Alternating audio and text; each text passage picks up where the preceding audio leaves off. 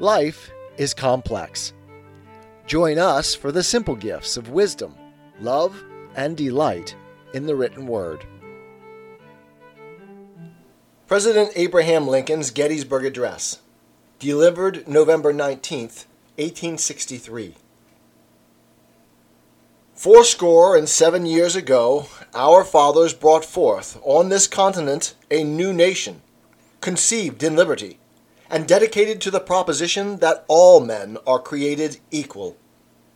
Now we are engaged in a great civil war, testing whether that nation or any nation so conceived and so dedicated can long endure. We are met on a great battlefield of that war.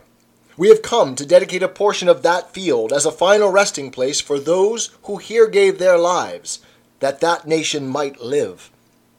It is altogether fitting and proper that we should do this. But in a larger sense, we cannot dedicate, we cannot consecrate, we cannot hallow this ground. The brave men, living and dead, who struggled here, have consecrated it far above our poor power to add or detract. The world will little note, nor long remember what we say here, but it can never forget what they did here. It is for us the living, rather, to be dedicated here to the unfinished work which they who fought here have thus far so nobly advanced.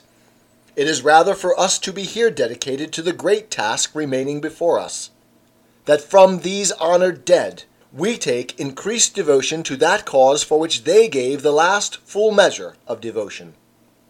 That we here highly resolve that these dead shall not have died in vain, that this nation, under God, shall have a new birth of freedom, and that government of the people, by the people, for the people, shall not perish from the earth. President Abraham Lincoln's remarks to the 166th Ohio Regiment, August 22, 1864. I suppose you are going home to see your families and friends. For the service you have done in this great struggle in which we are engaged, I present you sincere thanks for myself and the country. I almost always feel inclined, when I happen to say anything to soldiers, to impress upon them in a few brief remarks the importance of success in this contest. It is not merely for today, but for all time to come, that we should perpetuate for our children's children this great and free government which we have enjoyed all our lives. I beg you to remember this not merely for my sake, but for yours.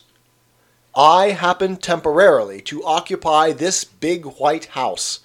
I am a living witness that any one of your children may look to come here, as my father's child has.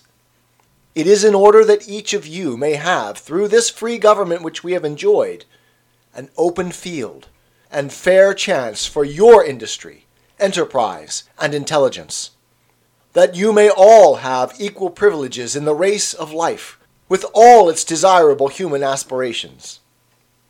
It is for this the struggle should be maintained, that we may not lose our birthright, not only for one, but for two or three years. The nation is worth fighting for to secure such an inestimable jewel. Tis the gift to be simple, tis the gift to be free. Tis the gift to come down where we ought to be. And when we find ourselves in the place just right, twill be in the valley of love and delight. When true simplicity is gained, to bow and to bend, we will not be ashamed. To turn, turn will be our delight, till by turning, turning, we come round right.